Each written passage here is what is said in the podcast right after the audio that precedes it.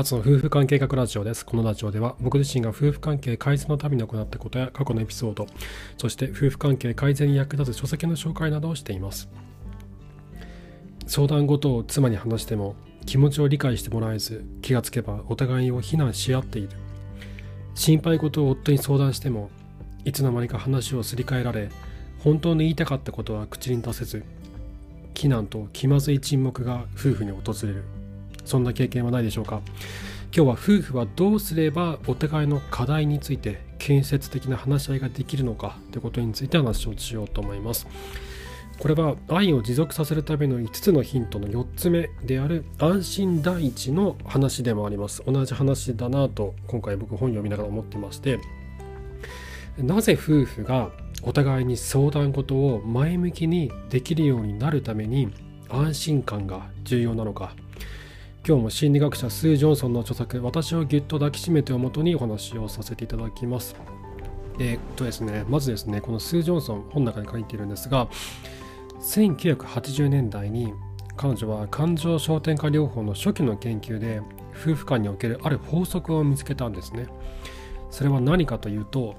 安定した絆を獲得した夫婦は日常的な悩みを解決するのがうまくなるということだったんですね。日常的な悩みというのは、えっと普段の生活の中でちょっと相談したいこととかってあるじゃないですか。例えば子どもの習い事をどうするとか、えっと、宿題を見るのがどうするとかね。あと家庭の中の家事の分担どうするとか、まあ、そういった日常生活の中における悩み。これを解決するのがうまくなったと。安定した絆を獲得した夫婦はで、えっと、さらにこの安定した絆を手に入れた夫婦は夫も妻もどちらもが協力的で素直になって柔軟になったというんですね。じゃあそれは一体なぜなのかというともはや彼らにとって日常の問題というのは単なる日常の問題に過ぎなくなったからというんですね。ん？どういうこと？日常の問題、まそもそも日常の問題なんでしょって思うと思うんですけどえっと、単純すごい簡単な話です。どういうことかっていうと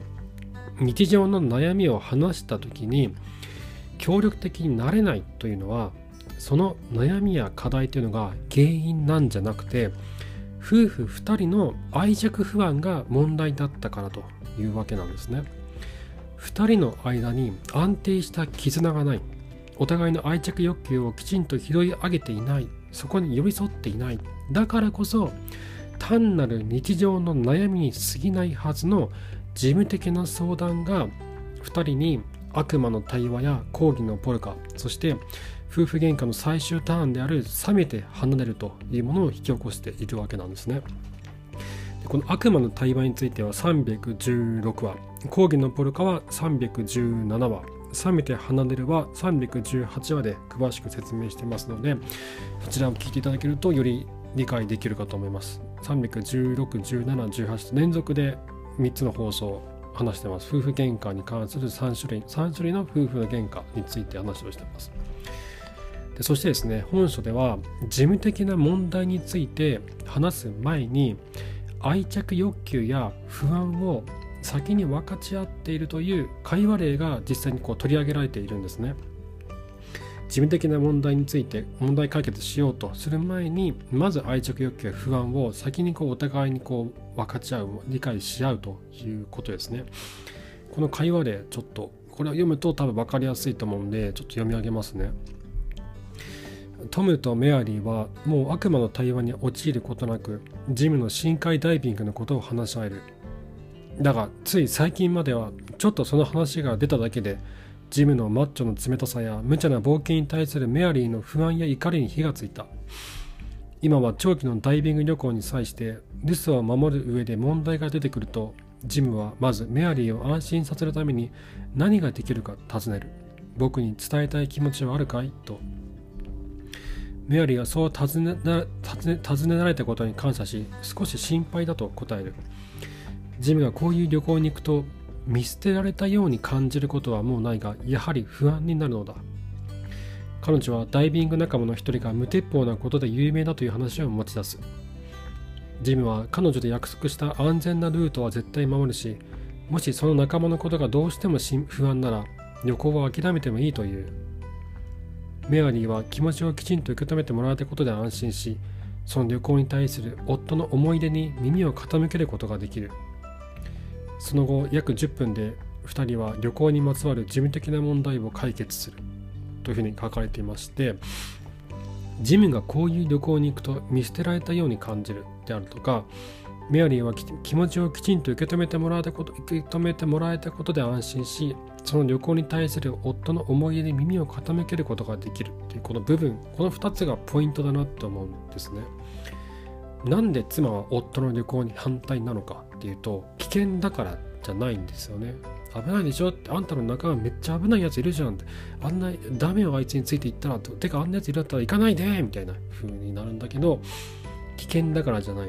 夫が長期間留守にして自分が好きなダイビングに行ってしまって一人取り残されることで見捨てられたような感覚をずっと彼女は感じていたんですね。だからここでいやこの旅行危なくないから大丈夫だからとか1週間だよ。長くないよ。だ、ね、すぐすぐ終わるじゃん1週間っていうふうに客観的な事実を述べるのは意味がないんですよね。そうしてしまうと悪魔の対話や抗議のポルカにはまってしまいやすくなる。だからまずは妻の気持ちを受け止めるってことなんですね。妻が心配だったらこの旅行はやめてもいいとまで彼は言ってますよね。そこまで言われることで妻は気持ちを受け止めてもらえたっていう実感を感じることができて夫の決断に賛成することができるようになるというわけなんですね。でなぜならば妻にとってのポイントはさっきも言ったように見捨てられたように感じるっていう部分だったからなんですね。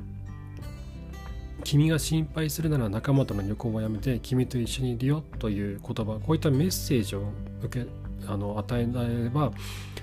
見捨てられているという気持ちにはならないですよね。本当に旅行をやめるとかそういう話じゃなくてそういう感情をきちんと伝えることで相手の本質的な悩みに寄り添うことが大事ってことなんですね。でこの時にじゃあ俺は何も好きなことができないのかよってね思うかもしれないんですけどそういうふうに怒る必要はないんですよ。妻も旅行をやめてくれって思っているわけじゃないです。口に出して言うかもしれないですよ。口に出してやめてよ行かないでよって言うかもしれない。んだけど思そういうふうに思ってるわけじゃない。ただ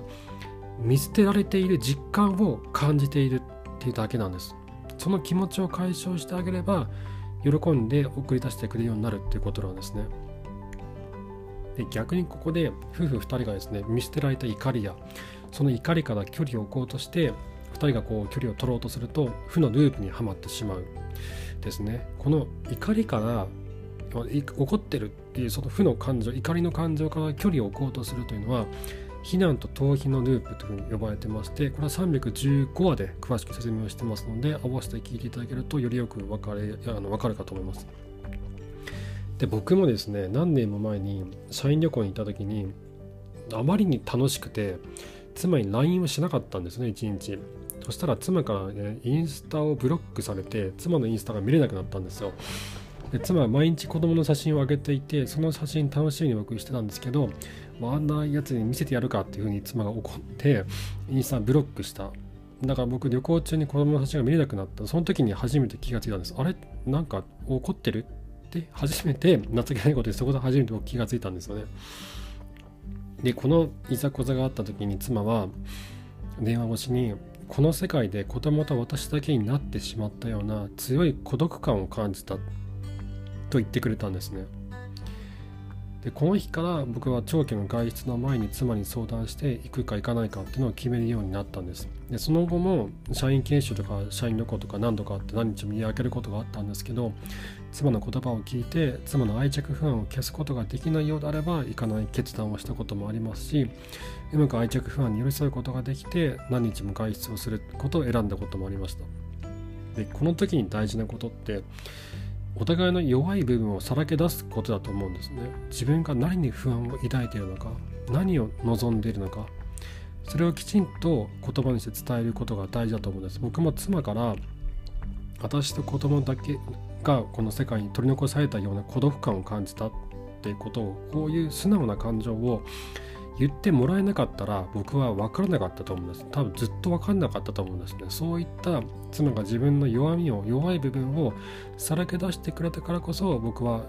それが理解できるようになったんですね。だからこそそこに寄り添えるようになったんです。でですね、えっと、このスー・ジョンソンは夫婦の問題解決のポイントについて、えっと、いくつかのことを書いています。ちょっとここ読み上げますね。問題解決では焦点をそらさず柔軟性を保つことが重要だ。安心感があれば協力して問題を解決できる。安定した絆や安心感が自己主張や相手への共感明確な論理的思考の能力につながるという研究は無数にある。事務的な問題の陰に隠れている絆の問題をまず処理してから実行可能な解決策を見つけようとするのは理にかなっている。問題の背景にどんな情緒的音楽が奏でられているかを明らかにするだけで問題そのものが変化する場合もある。というふうに書いてまして問題の背景にどんな情緒的音楽が奏でられているかを明らかにする。本当にここに尽きるなって思うんですよね。はい。えー、ということで妻や夫との話し合いがスムーズにいかないという方の参考になれば幸いです。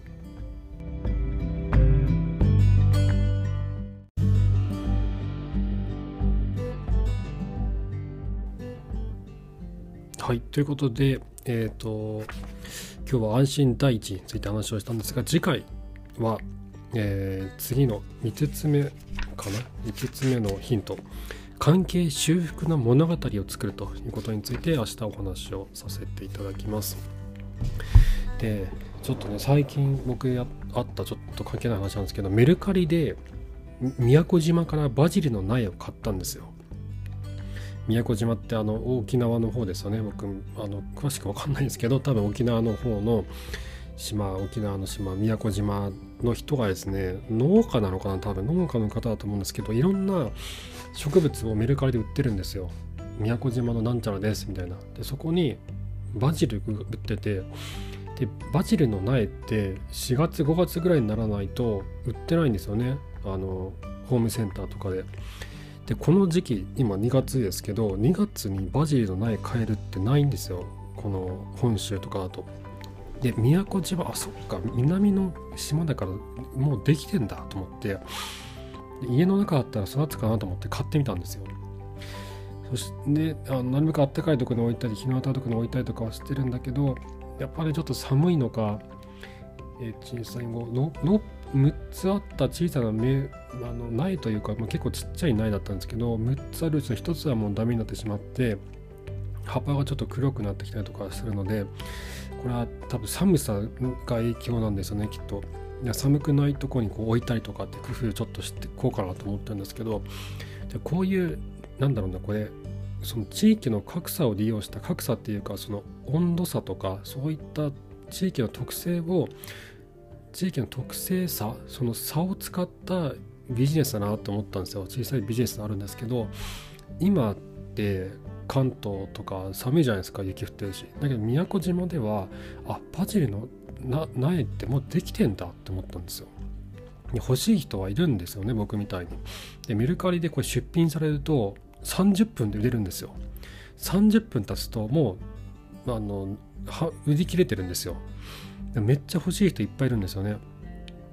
そんなに高くない。普通の郵便で届いてびっくりしたんですけど普通の郵便で紙コップビニールカップみたいに中に苗と土がちょっと入って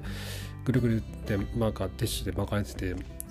ポイって届いておびっくりしたんですけど安いんですよね。6つぐらいのちっちゃい苗苗っていうほど大きくないですけどで580円とかあったか確か。あの普通に春とかになればねもっと安く売ってますけどでもこの時期に買えるのはいいなと思ってでこういう商売ってこの地域の特性の差を使った商売ってあいいなって結構考えてるなって他でも使えるんじゃないかなってちょっと思ったりしてました。はい、えー、そんな感じで、えー、今日も最後までありがとうございました、えー、次は明日ですね。明日関係修復の物語を作るということについてお話をします、えまた明日お会いしましょう。さようなら。